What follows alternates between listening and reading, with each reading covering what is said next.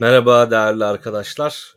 Yaklaşık 800 gün sonra sanırım Merkez Bankası artık faiz sebeptir, enflasyon sonuçtur anlayışından çıkacak. Mehmet Şimşek'in, Hafize Gaye Erkan'ın, dünkü bakan yardımcısı atamalarının, TPK üyesi değişecek söylemlerinin sebebinin bu olduğunu düşünüyoruz hepimiz herhalde. Şimdi yayınımıza başladık. Bir 15 dakikası var. 14 dakikası kalmış gerçi. 14 dakika sonra faiz kararı açıklanır. Ondan sonra daha güçlü yorumlamaya devam ederiz. Şimdi ben sizden biraz böyle sorular vesaire de almak istiyorum. Sorular üzerinden gidebiliriz. Ama önce şimdi yayına başladık. Yayına başladığımıza ilişkin bir tweet attık. Daktilo 1984'ten. Hepinizden onu paylaşmanızı rica ediyorum. YouTube linkini de paylaşabilirseniz değerli Onur ve Hilal, belki arkadaşlar onu da paylaşabilir. Şimdi aslında bir şeyden başlayalım. Yani hakikaten bizi buraya getiren süreç neydi? İşte 27 aydır aşağı yukarı işte Şahap Kavcıoğlu, şu bu falan filan derken biz sürekli Erdoğan'ın faiz sebeptir, enflasyon sonuçtur, İşte yeni Türkiye ekonomi modeli vesaire, bu Berat Albayrak'la başlayıp sonra bir inkıtağa uğrayan, yani bir kesintiye uğrayan Lütfü Elvan ve Naci Ağballı bile sürecin belki de yeni bir kesinti dönemine giriyoruz. Belki de sonuna geliyoruz. Bunu ilerleyen zaman gösterecek ama en azından şimdilik kesin olan bir şey var ki büyük ihtimal Tayyip Erdoğan'ın tezlerinden biraz uzaklaşacağız para politikası açısından. Şimdi burada şöyle bir şey var. Yani bugünlere gelmemize sebep olan şey tabii ki Tayyip Erdoğan'ın bu para politikası ile ilgili tezi. Daha doğrusu ekonomiyle ilgili tezlerinin para politikasına yansıyan kısımları. Yani normalde işte Erdoğan, dediğimiz gibi her zaman sağda solda da konuşuyorum, görüyorsunuz. Hem işte Daktilo 1984'te hem işte Nevşin'de hem diğer kanallarda anlattığım bir şey var. Erdoğan'ın hakikaten ekonomiyle ilgili fikirleri arazi rantı, altına yatırım yapmak, altın rezervi tutmak ve işte faiz olabildiğince düşük olsun. Bunu kimi zaman NAS'la açılıyor, kimi zaman emperyalizme karşı duruşla açılıyor, kimi zaman işsizliğin engellenmesine yönelik bir şeymiş gibi açılıyor. Çünkü o zaten öyle bir dünyaya doğan, öyle bir insan. Aslında Tayyip Erdoğan'ın hani şeyine baktığımız zaman işte büyüdüğü, yetiştiği coğrafya, ilçe, büyüdüğü, yetiştiği siyasi hareket vesaire, bunlara baktığımız zaman bunun, yani Erdoğan'ın bu şekilde bir şey yapması, ne yapması, görüş beyan etmesi gayet normal. Orada aslında yöneticilerin görüşlerinden ziyade bu tarz durumlarda, bu tarz teknik meselelerde kurumsal kapasitenin daha yüksek olması, kurumların aslında daha güçlü görüşlerde bulunması, kurumların biraz siyasetçileri kısıtlayıcı rollerinin olması önemli bir engelleyici oluyor ve aslında ülkeleri işte sağlam devletler yapan şeyler genellikle bunlar oluyor. Fakat Tayyip Erdoğan uzunca süredir tüm kurumlara ilişkin, kurumsal kapasitelere ilişkin farklı manevralar yaptığı için ve kurumsal kapasitesini bayağı aşağı düşürdüğü için tüm kurumlarda Tayyip Erdoğan'ın bu tarz fikirlerine karşı koyacak herhangi bir kurum yok Türkiye'de. Hem fiziki olarak hem de etik olarak bir kurum yok. Onun için bugünlere gelmiş bulunuyoruz. Bugün aslında herkes faiz ne olur, işte nasıl biter vesaire onu tahmin etmeye çalışıyor. Çünkü faiz aslında çok önemli bir mesaj. Yani önemli bir para politikası kurulu aracı. Biliyorsunuz Nurettin Nebati şey demişti. Biz politika faizini etkin bir araç olmaktan çıkardık demişti ve bunu övünerek söylemişti. Fakat bu hiç övünülecek bir şey değil. Çünkü bu elinizde para politikası ile ilgili uygulayacağınız adımların, atacağınız adımların en önemli, en rafine işte hali ve en somut, en ölçülebilir hali ve güçlü mesaj vermek istiyorsanız piyasaya para politikası ile ilgili kullanacağınız en önemli şey politika faizi. Normalde işte Merkez Bankası'nın başka araçları da var. İşte hem teknik olarak işte geçtikçe penceresi şudur budur, hem de işte sözel yönlendirme yaparak da aslında para piyasalarını genellikle yönlendirebilirsiniz. Fakat elinizdeki en güçlü araç para politikası, politika faizi ve bunu ortadan kaldırmakla övünüyordunuz. Sanırım artık politika faizi yeniden etkin bir araç olarak şeye gelecek. Önümüze gelecek gibi duruyor. Şimdi biraz böyle sorulara geçmek istiyorum ya da işte yorumlara.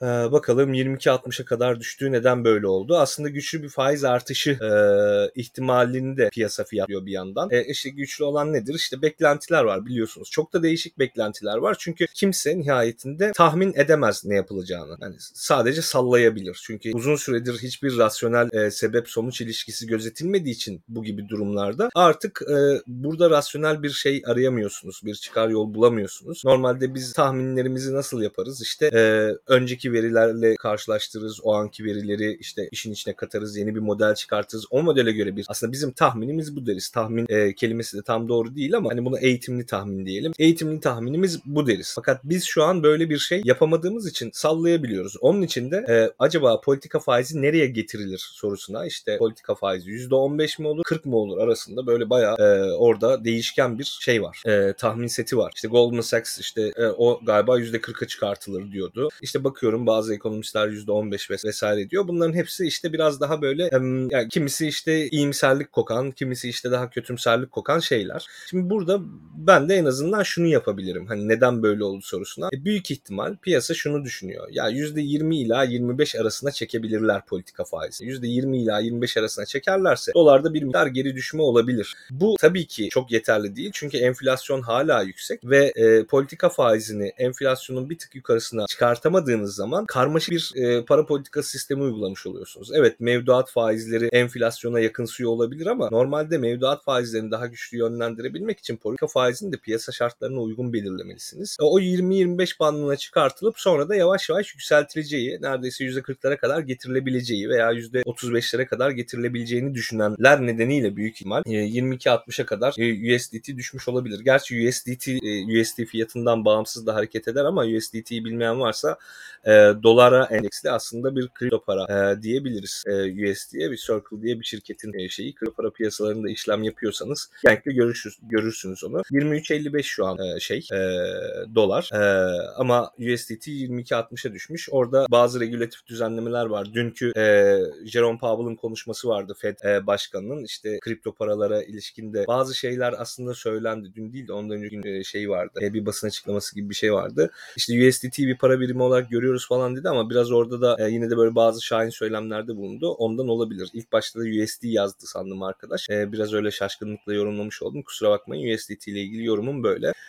Şimdi Mehmet Şimşek Birleşik Arap Emirlikleri'ne neden gitti? Acaba faiz artışı beklentinin altında olabilir mi sorusu. Bu Birleşik Arap Emirlikleri'ne Cevdet Yılmaz ve Mehmet Şimşek'in, Cevdet Yılmaz ki Cumhurbaşkanı yardımcısı biliyorsunuz, birlikte gitmesinin en büyük sebebi aslında Körfez'den Türkiye'ye bir portföy girişi sağlamak. Portföy yatırımını artırmayı sağlamak. Yani faizi artırsanız da azaltsanız da nihayetinde bu paraya ihtiyacınız olacak. Yani sadece şeyle olmuyor. Ben faizleri işte artırdım, gelin buraya yatırım yapın demekle olmuyor bazen. Biraz o uluslararası para piyasalarını dürtmeniz gerekebiliyor. Ama Semih Bey'in şu yorumu haklı. Yani beklentiden daha mı az? Eğer şimdi ben deseydiniz ki faizi %50 yapacağım, hani birçok şeye rağmen, birçok sistemi bozmak pahasına böyle yapacağım deseydiniz belki gitmenize gerek kalmazdı. Büyük ihtimal işte faiz artışını işte dediğiniz gibi biraz daha olması gerekenin, beklentinin demeyelim de olması gerekenin, portföy yatırımlarının akması için gerekli oranın biraz altında açıklayıp daha çok işte ikili görüşmelerle, çeşitli işbirliği anlaşmalarıyla falan Türkiye'ye portföy girişini sağlamak isteyecekler.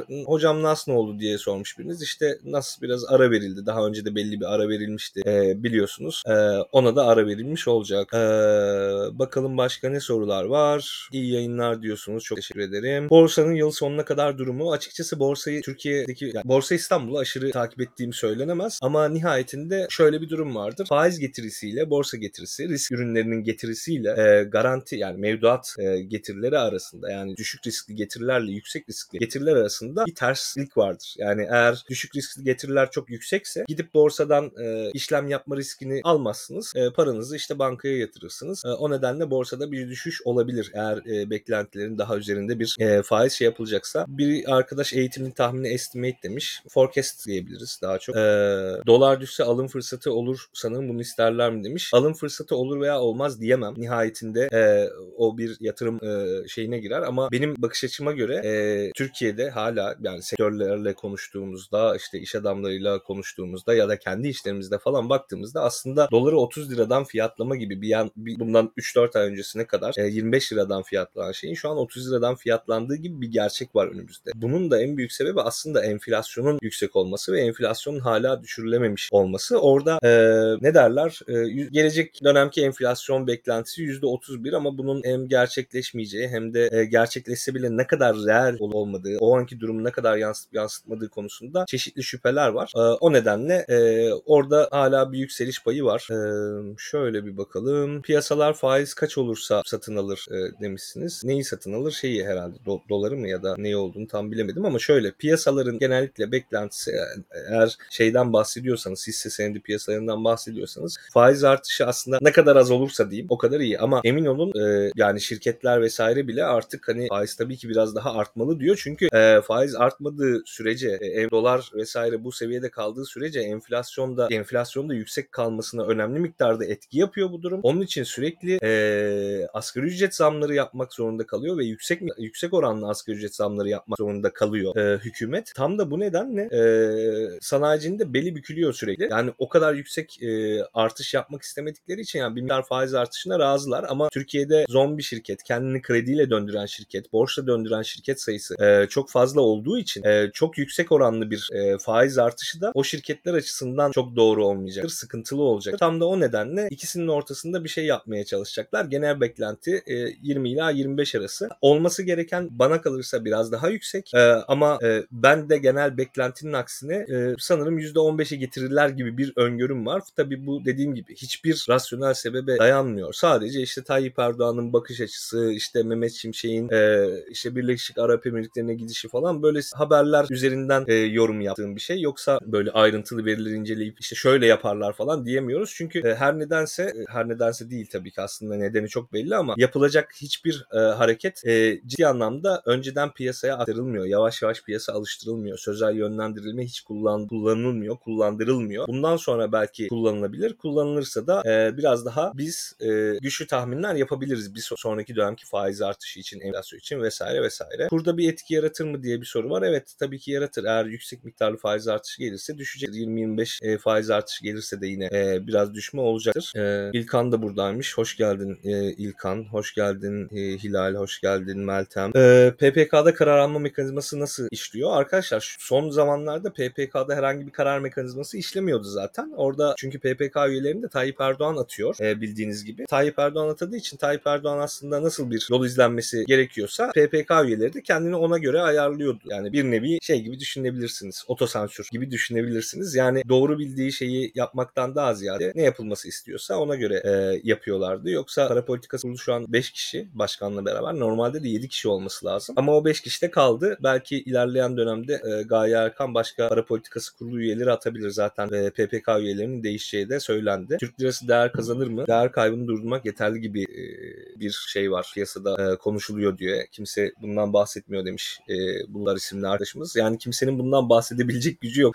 Şimdi Türk lirasının değer kazanması için ülke ekonomisinin verimliliğinin falan artması lazım. Onlar öyle para politikasıyla vesaire çözülecek şeyler değil. Biz daha çok birincil adımdayız. Yani daha işin başındayız. Yani bizim Merkez Bankası rezervlerimiz inanılmaz derecede kötü. Elimizde ihtiyaç akçesi, şusu busu falan filan hiçbir şey kalmamış. Rezervler eksiye düşmüş. İşte swap'la şunu da bununla biraz toparlıyoruz. İşte son bir %7'lik artış vesilesiyle biraz o rezervleri toparlamaya başladı. Oradan hani önce bir Merkez Bankası rezervlerini falan filan düzeltti. Ondan sonra zaten tüm bu konular konuşulmaya başlanacak. Yani biz daha yolun başındayız. Ondan sonra daha maliye politikaları uygulanacak. Orta vadeli program açıklanacak. Türkiye'de ekonominin verimliliği artırılacak ki Türk lirasının değeri ondan sonra artsın. Yani Türk lirasının değerini artırma para politikasıyla olacak bir şey değil. Bugün 3 artırırsınız, yarın 5 geri düşer. Reel faiz ile politika faiz arasındaki makas daralırsa bankaların piyasada ya uyguladığı faiz oranları yine de artar mı demişsiniz. Yani oradaki tek etken bu değil. Yani tabii ki biraz artabilir ama oradaki tek etken bu değil. Yani bankaların mesela şu an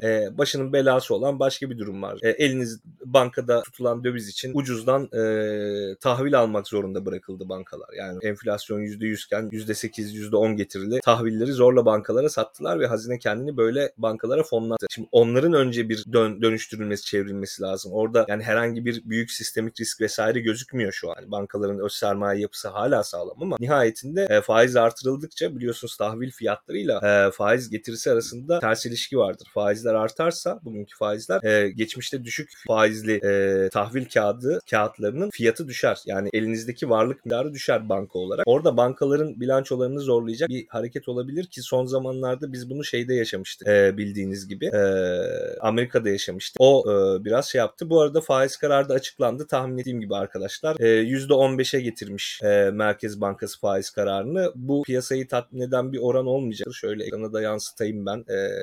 Layout'u değiştirirseniz ekrana ben de onu yansıtayım. Faiz arkadaşlar 8.5'dan 15'e yükseldi. Biraz önce yani demiştim 15'e yükseltirler diye düşünüyorum diye. Oraya doğru gelmiş oldu.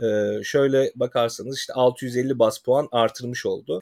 Biraz sonra şeyi belirlememiz lazım. İşte bunun üzerine tabii konuşalım şimdi. sadece Onur'dan rica edeyim ya, Hilal'den. Lütfen Merkez Bankası faizi 8,5'dan 15'e artırdı diye bu yayının paylaşıldığı bir tweet paylaşırsanız bir müddet daha soru cevap olarak gidelim. Ben de o sırada bir TradingView'i açayım ve şeye bakayım. Acaba şey nasıl oldu? Dolarda bir sıçrama yaşandı mı? Ona bir bakalım hep beraber isterseniz. Yani hep işte %40'lar şunlar bunlar vesaire konuşulan şeyler ama işte bunlar maalesef arkadaşlar şey olmuyor. Yani önden tahmin edebileceğiniz bir şey değil. Ben hani bu tahminlerinde yanılan insanları vesaireleri de suçlamıyorum. Çünkü yani nereye tahmin ediyorsunuz? Zaten çok zor yani bunu tahmin etmek. Haliyle dolarda biz şu an biraz böyle yükseliş görüyoruz. Şöyle bir ekrana da yansıtmaya çalışayım ben şimdi onu. Dolar hareketlerine bir beraber bakalım. Şöyle share screen diyorum. Kusura bakmayın, bekledim. Evet. Şimdi ekrana yansıtmış bulundum. Arkadaşlar gördüğünüz gibi anlık hareketler oldukça güçlü seyretti. 23.52'nin altına kadar gelen dolar birden 23.68'lere kadar sıçramış oldu. Bu şimdi biraz da şey yapabiliriz. Yani bunun üzerine konuşabiliriz. Sorularınızı onun için bu minvalde beklerim. Minimum beklenti geldi demişsiniz. Evet, ben de hep minimumu bekliyordum ve hakikaten o gelmiş oldu. Şimdi şeyin başına dönersek, konuşmanın başına, aslında şu soruyu kendimize de sormamız lazım. Yani faiz artınca her şey düzelir mi sorusuna tekrar gelebiliriz bence. Çünkü zaten minimumda bir faiz artışı yaptılar.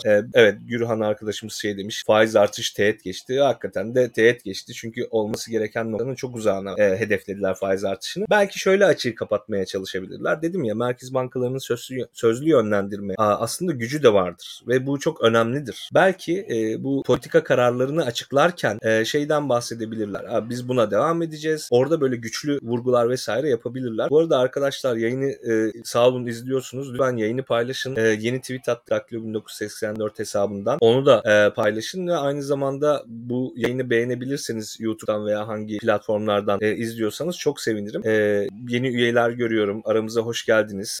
Diğer arkadaşlarınıza da üyelik hediye edebilirsiniz. Bizi YouTube Katıl'dan ve Patreon'dan destekleyebilirsiniz. Daha çok yayın yapabiliriz böylece sizle birlikte. Faiz artışı yapınca her şey düzelecek mi sorusu aslında çok kritik bir soru. Şimdi biz Mehmet Şimşek gelirken hep ne diyorduk? Yani ne düşünüyorduk? Ne konuşuyorduk? Bu seçimden önce hatırlarsanız Mehmet Şimşek'in gelip gelmeyeceği belli değildi. Hatta bir ara işte Cumhurbaşkanı Erdoğan'la bir görüşme yapıldı. O görüşmede yani Mehmet Şimşek geliyor herhalde diye bir şey kuruldu. Basın açıklaması yapılacak diye stand falan kuruldu. Sonra vazgeçildi. Mehmet Şimşek arka kapıdan çıktı dendi ve işte AK Parti sözcüsü başka bir açıklama falan yaptı. Büyük ihtimal Mehmet Şimşek çok daha yüksek oranlı faiz artışları vesaire istiyordu. Ama ona çok izin verilmediği için seçim öncesinde çok şey yapmadı. Çok hani bu konu üzerine gitmedi ve seçimi de şey yapmadılar. Bu arada aşağıda ticker'dan şey geçilebilir. Faiz artışı şeyi de geçebilir. Arkadaşlar onu da ekleyebiliriz. Değerli adminlerimiz var arkadaşlar bizim. Neredeyse bir Twitch şeyi gibi oldu. Yayını gibi oldu. Kusura bakmayın. Şimdi orada normalde Mehmet Şimşek'in biliyorsunuz şeyini kullanmak istiyorlardı. İtibarını seçimde kullanmak istiyorlardı. Mehmet Şimşek ona pek izin vermedi. Öyle olunca ama seçimde kazanılmış bulundu. Bu sefer Mehmet Şimşek'in eli güçlüyken pazarlık masasında hani istediğini yapmak noktasında, evet Maliye Bakanı olur mu ama şunu yaparım noktasında Mehmet Şimşek'in eli güçlüyken seçim kazanıldıktan sonra Erdoğan'ın eli daha güçlü oldu. Ve yani Türkiye Cumhuriyeti Hazine ve Maliye Bakanlığı demek ki Mehmet Şimşek için önemli bir kurum. Ve oraya gelmek istedi. Belki istediğini çok yapamadı ama oraya gelmek istedi ve normalde olan bu oldu. Şimdi bir arkadaş %25'ti beklenen demiş. Hayır, %25 değildi. Çeşitli beklentiler vardı. Ben %15 bekliyordum. Faiz artışından önce de söylemiştim. %40'a kadar beklentileri çıkartanlar vardı. %15 bekliyordum ama genel itibariyle beklenti %20 ila %25'e çıkarılması yönündeydi. CDS primi biliyorsunuz arkadaşlar, kredi default swap, yani bir ülkenin borcunu ödeyip ödeyememe riskini aslında ölçümleyen bir araç diyebilirim buna. Dış finansman bulurken, yani dış borç yaparken sizin borç aldığınız faizin oranını etkileyen bir araç bu. O 500'e çıktı 492'den demiş. Büyük ihtimal biraz daha artacak. Çağlar Denizata CDS'ten haber vermiş. 492 olan CDS 500 demiş. Yani bu aslında dışarıdan borçlanırken daha yüksek faizle borçlanacağımız anlamına geliyor ama bu biraz daha artacak. diye düşünüyorum. İlkan bir yorum yaptı. Bundan sonra iş Enes'tençi bence nispeten makul bir ekonomik hareketin sonunda Yeni Şafak ve Sabah okumak ilginç olacakmış. Bilmiyorum yani, sana ilginç gelebilir İlkan. Herkes senin kadar political animal değil. Bence Yeni Şafak ve Sabah okumak kimse için ilginç bir şey haline gelmeyecek hiçbir zaman. Adminler sizi seviyoruz demişler. Onur ve Hilal bana destek oluyor yayın arkasında. Çok teşekkür ederim. Artışçık bu, faiz artışçığı diye bir yorum yapmış arkadaşın birisi. Gemicik olayına vurgu yaparak galiba. Evet yani %15 en düşük tahmindi. Ya ben genelde AK Parti döneminde ve son aslında 10 yıldan beri ekonomi konusunda genellikle kötümserim. Yani kötümser yorumlar yapıyorum. Yani ben hani çok bir şey bildiğimden vesaire değil. Ben de oluşan intiba, gördüğüm şeyler, işte okuduğum veriler, konuştuğum insanlar daha rasyonel olan, olması gerekenden mutlaka uzak hareketler yapacağı intibanı bırakıyor bende AK Parti. Yani buradaki aktör kim olursa olsun bende hep öyle bir intiba bırakıyor. Çünkü aslında AK Parti yönetimi altında biz yaşarken aslında bizim için tek aktör Recep Tayyip Erdoğan. Yani Recep Tayyip Erdoğan'ı aktör olarak görmeyip Mehmet Şimşek'i aktör olarak görürseniz faiz beklentiniz %25 olabilir. Ama sizin aktör olmanız, aktör olarak görmeniz gereken tek kişi Recep Tayyip Erdoğan. Onun için burada bir %15'e çıkarma durumu bana çok aşırı acayip gelmedi. Ama ilerleyen dönemlerde büyük ihtimal işte %5'er bile faiz artırabilirler. Eğer belli kapsamlarda izinler koparabilirlerse. Çünkü biliyorsunuz PPK ve Merkez Bankası bağımsız olması gereken kurumlarken Recep Tayyip Erdoğan'ın bizzat kendisi tarafından aslında yönetiliyor. Çünkü Merkez Bankası'nın başkanı da Cumhurbaşkanı Erdoğan atıyor. Yardımcılarını da Cumhurbaşkanı Erdoğan atıyor. Para Politikası Kurulu üyelerini de Cumhurbaşkanı Erdoğan atıyor. Banka meclisi kısmını bilmiyorum. Yani zaten çok bir yapı olduğu söylenemez her zaman her durumda ama onu da bilmiyorum. Belki onu da Cumhurbaşkanı Erdoğan atıyordur. Yani Merkez Bankası'ndaki en önemli kurumları kadroları Cumhurbaşkanı Erdoğan atadığı için onun istediğinin hilafına bir şey olamaz. Zaten Erdoğan da hepinizin bildiği gibi ya biz Mehmet Şimşek'in yapacaklarını kabullendik dedi. Kabullendik yani. Orada hani zoraki bir durum var. Hani ya bir denesin ya bir de Mehmet Şimşek denesin tarzında bir bakış açısı var bence. Ki Mehmet Şimşek'in orada da eli güçlüydü. Hafize Gaye Erkan'la birlikte eli güçlü. Çünkü güçlü olmasının sebebi de aslında işte Körfez sermayesine yakın olması, Körfez'den birçok fonu yönetiyor olmaları veya o fonlara danışmanlık veriyor olmaları. O nedenle Erdoğan'ın zaten dediğim gibi hep aklının arkasında dönen ekonomik sistem işte arazi rantı, dışarıdan para gelmesi, altın fiyatlaması vesaire. Yani faiz vesaire, para politikası, maliye politikası bunlarla ilgili çok derinlemesine düşünceleri büyük ihtimalle yok. O nedenle Mehmet Şimşek aslında onun için biraz uygun bir isimdi. Bir yandan da Erdoğan biliyorsunuz Şahap Kavcıoğlu'na daha önce de konuşmuş bunu. Çok kızıyordu. Ama neden kızıyordu? Yani faizi şöyle yaptın böyle yaptın diye değil. Şahap Kavcıoğlu'nun İngilizcesi iyi olmadığı için kızıyor Şahap Kavcıoğlu'na. Şimdi Hafize Gaye Erkan gibi İngilizcesi iyi olan biri de Merkez Bankası'na gelince Erdoğan için aslında onun kafasındaki ekonomik sistem için gayet hani güzel bir sistem oluştu. Çünkü İngilizce bilmek işte Erdoğan'ın nezdinde çok önemli. Hani gider Erdoğan bir yerde konuşma yapar. Her zaman yanında bir bakan olsun, onu çevirsin vesaire ister. Birini bir yere gönderir. İşte şunu anlatır, şunu anlar, bunu anlar, işte para getirdiler vesaire. Hani iş buyurduğu insanların İngilizce bilmesi o açıdan önemli. Şimdi Özden Hanım şöyle bir yaptı. Siyasetten vazgeçtik ama ekonomi takibinden vazgeçemiyoruz. Özellikle sizi kaçırmıyoruz demiş. Çok teşekkür ederim Özden Hanım. İşte biz de siyaset takibinden vazgeçemiyoruz. Çünkü maalesef Türkiye ekonomisini yönlendiren şey piyasa dinamiklerinden daha çok siyasetin yaptığı hareketler, uyguladığı politikalar vesaire. Mesela şeye tekrar dönebiliriz buradan. Merkez Bankası bağımsızlığı diyoruz yani. Türkiye'de olmayan bir şey. Şimdi yasal olarak bağımsız ama resmiyete real olarak bağımsız değil. Mesela merkez bankaları neden bağımsız olur? Aslında bunun üzerine biraz düşünmek lazım. Bu arada bizim şeyi önereyim. Yani Daklo 1984'te bizim yakın tarih serimiz vardı seçimden önce yayınladığımız. Onun son videosunda da aslında bu Merkez Bankası neden bağımsız olmalı, ne olacak falan diye anlatmıştım. Hatta orada da bir tahminde bulunmuştum ama tahminim yanlıştı. Bence Mehmet Şimşek işte ekonomi yönetiminin başına gelmez demiştim. Geldi. Onu da izleyebilirsiniz. Merkez bankaları şundan dolayı aslında bağımsız olur. Şimdi diyoruz ya işte bir ülkenin işte daha verimli olması için, üreten ülke olması için işte maliye politikası lazım, para politikası lazım, işte güçlü eğitim kurumları da lazım, hukukun üstünlüğü de lazım, şu bu falan filan. Şimdi orada baktığınızda aslında dikkatinizi çeken bir şey varsa şu olmalı. Aslında bu düzenlemelerin hepsi çok uzun vadeli sonuçlar veren düzenlemeler. Para politikasındaki hareketler hariç, yani maliye politikasıdır, eğitimdir, hukukun üstünlüğüne ilişkin düzenlemeler düzenlemelerdir, çeşitli yasal düzenlemelerdir vesaire. Bunlar çok uzun süreçte sonuç verecek şeyler. Ki en uzun da eğitim. Ama para politikasına baktığınızda işte faizi istediğinden oranda artırmadığınızda dolarda hemen bir artış görebiliyorsunuz. Hemen bir zıplayış var mesela orada. Yani büyük ihtimal işte bir müddet böyle dalgalı gidecek. Sonra yavaş yavaş artmaya devam edecek. Merkez Bankası'nın para politikası kurulu açıklamalarından sonra. Şimdi şöyle bir baktığımız zaman Merkez Bankası niye bağımsız diye. Merkez Bankası aslında şundan bağımsız oluyor. Tam olarak Tayyip Erdoğan'a karşı koymak için. Çünkü arkadaşlar hükümetler her zaman ister ki hükümetler çünkü 5 senede bir değişiyor. Yani seçimler 5 senede bir oluyor. O kadar uzun bir vade değil o. Yani ben işte eğitimi düzelteceğim de 5 senede ondan sonuç alacağım da halk memnun olacak da sonra tekrar bana oy verecekler de tekrar şey yapacağım, seçileceğim. Yani mümkün değil böyle bir şey. Onun için kısa vadede işsizliği azaltmak falan gibi işte piyasayı da para dönsün, işte al ver ekonomiye can ver falan tarzında şeylerle uğraşırlar. Orada da o hükümetleri dizginlemek para politikası araçları kullanılarak Merkez Bankası'na düşer. Çünkü hükümetlerin politikasının zamanlamasıyla ülkenin kalkınmasına ilişkin para politikalarının zamanlaması arasında uyumsuzluk vardır. Biri çok kısa vadelidir, biri uzun vadeli bakar. Enflasyonu düşürme, fiyat istikrarını sağlama hedefiyle bakar. Ama diğeri ya fiyat artarsa artsın, sorun değil, insanların cebinde para olsun, işsizlik olmasın, herkes para harcasın falan diye böyle kısa vadede yapmaya çalışır. İşte bizim Merkez Bankamızın esas problemi o. Yani olay asla faiz değil. Olayın kendisi işte bizim işsizlikle ilgili sıkıntılarımız. Yani herkesi asgari ücrete mahkum etmek pahasına da olsa işsizliğin artmaması en birinci öncelikleri yerel seçimlerden önce. Büyük ihtimal yerel seçimlere kadar böyle yavaş yavaş faiz artışları vesaire yaparak doları belli şekillerde dizginlemeye çalışacaklar.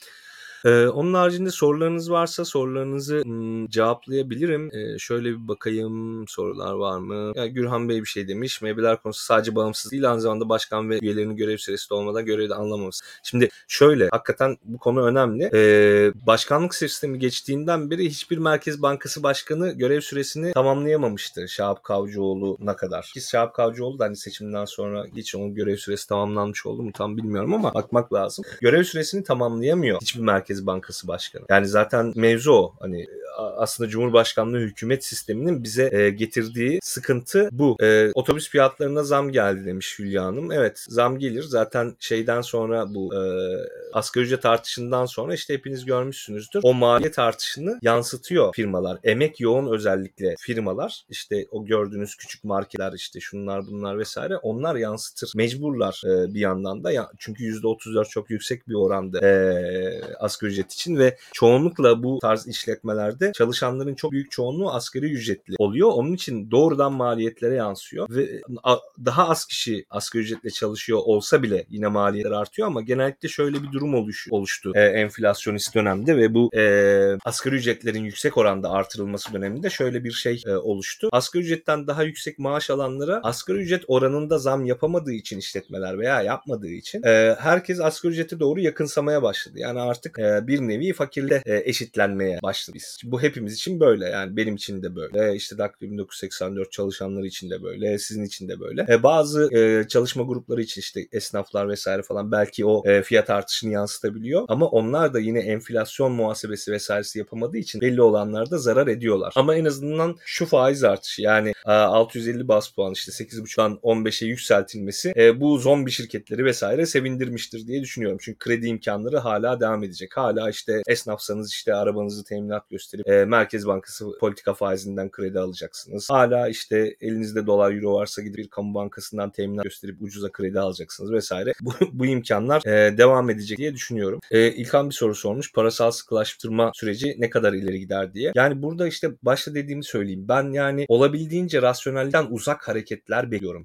Olabildiğince rasyonelden uzak hareketler de parasal sıkılaşmanın çok yavaş yapılacağı ve neredeyse hiçbir işe yaramayacak derecede yavaş yapılacağını ben öngörüyorum. Özellikle yerel seçim öncesinde. Çünkü yerel seçimlerde artık kurdun dişine kan değdi. Yani AK Parti özellikle de Erdoğan bir seçim kazanma canavarı. Yani hakikaten o konuda çok iyi. Karşısındaki ittifak da zaten yeriyle yeksan oldu. Zaten baştan belki hatalı yöntemleri uyguladılar. Üstüne zaten seçimi de kazandı. Artık yerel seçimde çok daha güçlü bir şekilde yani hakikaten İzmir'i almayı hedefleyecek şekilde hareket edecek Erdoğan. Yani İzmir'i almak istiyor Erdoğan. İstanbul diyor diyorlar ya, İstanbul zaten Erdoğan kafasında İstanbul'u bitirdi. O oyunu oynadı ve oradan sonuç aldı Erdoğan. Artık İzmir'i kazanacak kadar hareket etmek istiyor Erdoğan. Yani öyle bir seçim şeyi var önünde. Onun için ben bu sıkılaştırma sürecinin açıkçası çok daha güçlü bir sıkılaştırma olacağını düşünmüyorum. Savaş Bey bir soru sormuş. Peki seçim atlatıldıktan sonra sert kemer sıkma politikası gelir mi? Gelmezse faiz artırımının bir anlamı var mı? Yani yerel seçimlerden sonra gelebilir belli konularda. Daha belki selektif kredilerde vesaire yoğunlaşma olur. İşte genel bu esnaf destek paketleri vesaire belki azalabilir. Bilmiyorum ama şunu söyleyebilirim. Bilmiyorum. Yani bunu öngöremiyorum. Yani benim söyleyebileceğim tek şey öngöremiyorum olur. Çünkü sizin de söylediğiniz ve düşündüğünüz gibi ben de aynı şeyi düşünüyorum. Burada bir kemer sıkma politikası, işte sert bir parasal sıkılaşma vesaire olmalı ki bu cendereden çıkabilir. Ama Erdoğan'ın bu cendereden çıkmak mı istiyor yoksa olabildiğince sürdürmek mi istiyor konusundaki bakış açısı bence olabildiğince sürdürmek istiyor. Olabildiğince insanları biraz daha sosyoekonomik olarak aşağıya çekmek istiyor. İşte radikalize etmek istiyor, daha da milliyetçi hale getirmek istiyor onları, daha da muhafazakarlaştırmak istiyor. Ekonomik anlamda sıkıştırarak bunu yapmaya çalışıyor. Bu aşırı bilinçli yapılan bir şey mi bilmiyorum ama bunun sonuç verdiğini gördüğü için bu yolda devam etmek isteyeceğini düşünüyorum. Onun için faiz artırımının bir anlamı var mı derseniz kısa vadeli olarak bir anlamı olabilir. Uzun vadede bu para politikasına maliye politikası eşlik etmezse o zaman hiçbir anlamı olmayacak. Bu arada Investing.com'dan şeyi paylaşıyorum. USDTR'ye grafiğini. Güçlü bir burada formasyon oluştu arkadaşlar. Yani buradan biraz daha yükseğe doğru gidebilir gibi duruyor şu an için. Tabii sözlü yönlendirmesi önemli dediğim gibi Merkez Bankası'nın. Bakalım Merkez Bankası açıklamasında ne diyecek? Şu an için sadece faiz artışına ilişkin bir şey var. Gerisi henüz yok. Tabanda evet Gözde Hanım şey demiş, tabanda eşitleniyoruz hamdolsun. İşte buna ne kadar eşitlenmek denirse ama şöyle bir şey düşünebilirsiniz en azından. Yani Türkiye'de zenginler bile fakirleşiyor arkadaşlar. Forbes'un listelerine bakın. Çünkü zenginler aşağı doğru iniyor. Hani Forbes'a bazı isimler ekleniyor falan olabilir ama çoğunlukla Forbes'taki sırada hani Forbes biliyorsunuz dünyanın en zengin işte insanlarını varlıkları açısından listeliyor. Orada Türk zenginler aşağı doğru iniyor. Yani onlar bile fakirleşiyorken zaten standart ücretli kesimin fakirleşmesinin önünde durabilecek hiçbir şey kalmadı. Yine bir soru İlkan'dan, konut ve kira fiyatları ne olur? Ya bakın bu konu çok önemli. Burası çok emelli. Ya konut kira fiyatları arkadaşlar şöyle. Yani konut fiyatları nihayetinde Türkiye'de satılan konutların geçen sene ne kadardı ya? Ya da bu sene başına itibaren yanlış hatırlamıyorsam 1/3 krediyle satılmış. Ve böyle o konutun tüm fiyatı değil yani kredi. Yani kredi ne kadar çıkarsa o kadar. 1/3 kredili satış var. Geri kalan her şey ne aslında? Bir nevi mevduat gibi. Yani çok likit bir şey değil konut. Evet likit bir varlık değil. Yani her an paraya çevirebileceğiniz bir şey değil ama paranızın değerini koruyabileceğiniz bir varlık gibi görüldüğü için zaten insanlar konut alımına yöneliyor. Yani bu faiz artışı, kredi muslarının kısılması falan bu konulardan bağımsız. Yani mevduat faizlerinin gerçekten enflasyonun çok üzerine çıkması, dolarda artışın olmayacağına inanılması. Yani faizden bağımsız derken şu faiz oranından yani %15'ten bağımsız. Yani %40 olsa başka bir şey konuşur. Konut fiyatlarında düşüş olabilir falan derdik. İnsanlar elinden konutunu çıkarmaya başlayıp mevduata yönelebilir derdik. Şimdi konut risksiz bir yatırım aracı olarak aslında Türkiye'de konumlanıyor. Yani neredeyse bir mevduat gibi düşünebilirsiniz. Bankaya TL mevduat yatırmak ama daha yüksek getirisi var. Eğer şu faiz artışı olması gereken seviyelere getirilirse konut fiyatlarında gerileme görülebilir. Ama burada tabii sadece etkili olan şey şu değil. Yani talep kısmını etkiliyor ya bu işte kredi vesaire konusu. O değil. Bir yandan da arz. Bir yandan da ne oluyor? Siz bu faizi bu kadar yüksek artırırsanız ya inşaatçıların içerisinde de inşaat şirketlerinin içerisinde de o zombi şirket falan çok. Yani adam krediyle zaten yapıyor o binayı. Satıyor.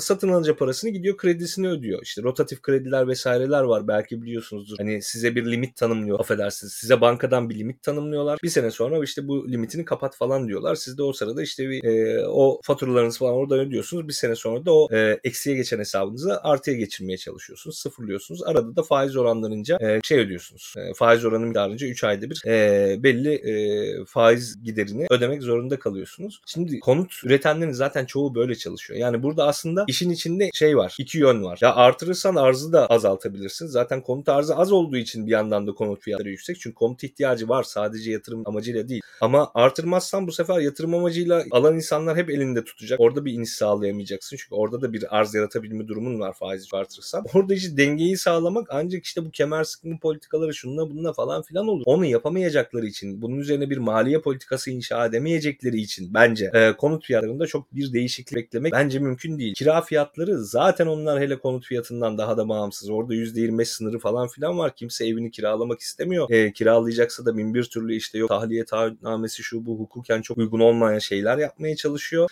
Sulh hukuk mahkemelerinde her gün yani hakim başına mahkeme başına belki 20-25 dosya açılıyor İstanbul gibi yerlerde. O işlerde ben çok bir düzelme olacağını açıkçası pek sanmıyorum. Belki bir miktar yavaşlama olur ama hani enflasyon hızından daha aşağı düşeceğini pek sanmıyorum.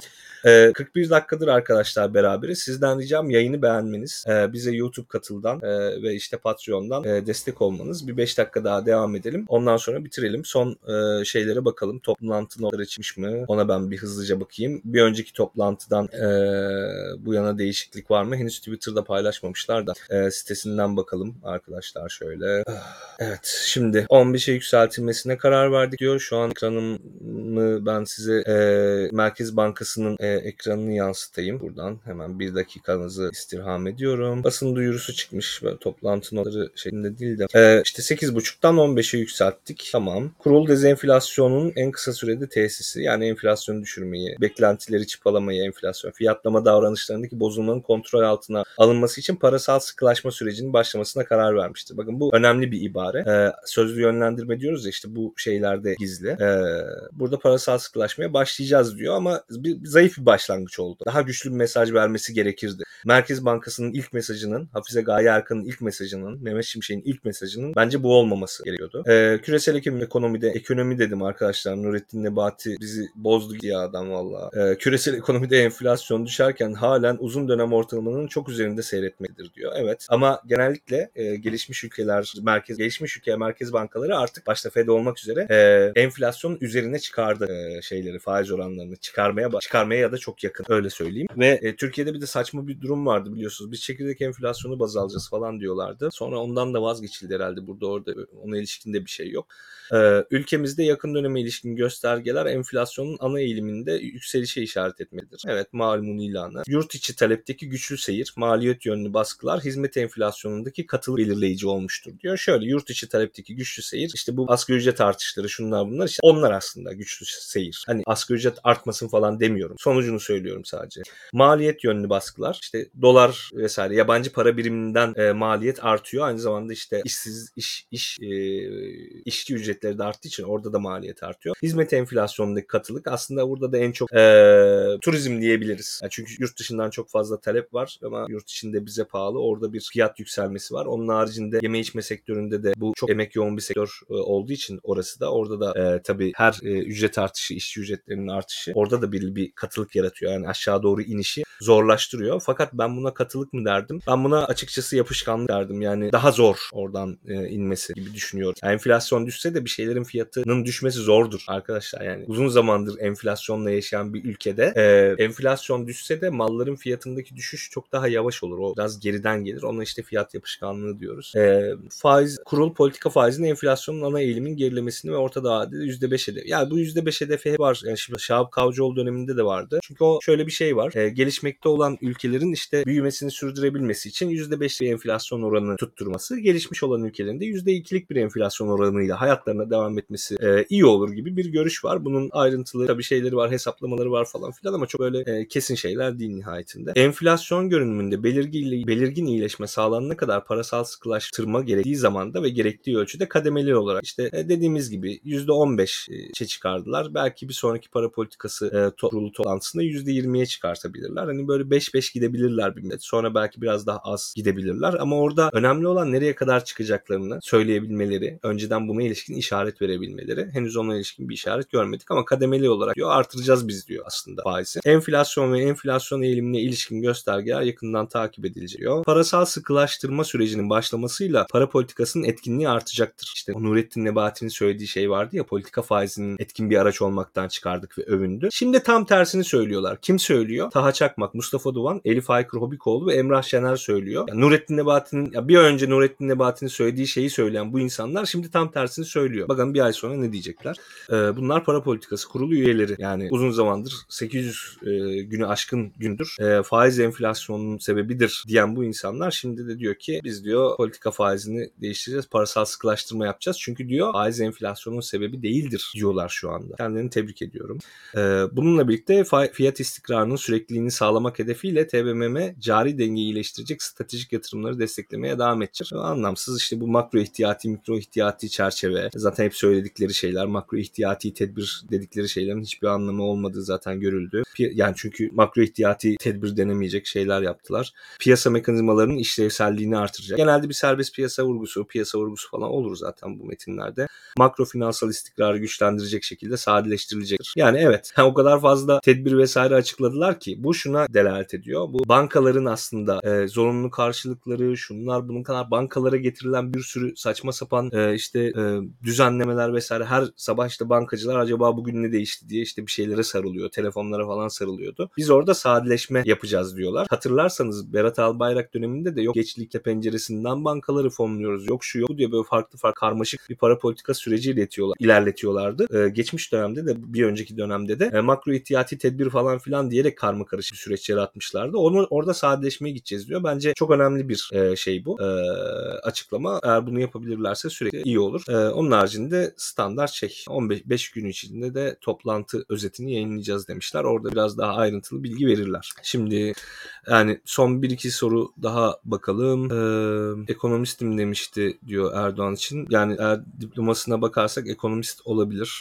Gerçekten de. Ona bir bakılabilir. Şimdi arkadaşlar ne yaptık biz yayının başından itibaren? Bu sürece nasıl geldi? Kısaca ona baktık. Faiz kararına ilişkin tahminimi söyledim. Doğru. Ona baktık. Euro da 26.68'e gelmiş bu arada. Elinde euro tutan varsa hayırlı olsun arkadaşlar. Ona geldik. Faiz kararını gözden geçirdik. Neden? Güçlü mü değil mi? Zayıf mı? Ona baktık. Ve işte toplantı notlarını inceledik. Bundan sonra daha bir şekilde Daktilo 1984'te yayın yapmaya çalışacağım. Lütfen bizi desteklemek istiyorsanız bu yayının altında bulunan Patreon linkinden bize destek olun. Ya da YouTube katıldan bize destek olun. Kanalımıza üye olabilirsiniz. Şu an izleyen 250'den fazla kişi var. Diğer platformlarla birlikte. Onlara üyelik hediye edebilirsiniz. Yine Twitch'ten Amazon Prime'larınızla destek olabilirsiniz. Bu yayınları daha sık yapmak istiyorum. Daha önceden daha sık yapıyordum. Arada konuklar vesaire de alıyordum. Belki yine öyle bir formata dönebilirim. Çok güzel sorular geldi. Teşekkür ederim. Hem biraz şey de güzel.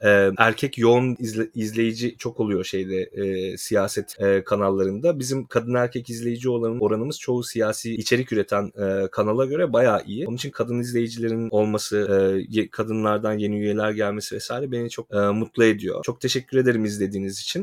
En kısa zamanda yine görüşmek üzere. Şimdi biraz düzensiz yapacağım bu programları. İşte belki birkaç güne bir, belki ileride hafta bir falan yaparım.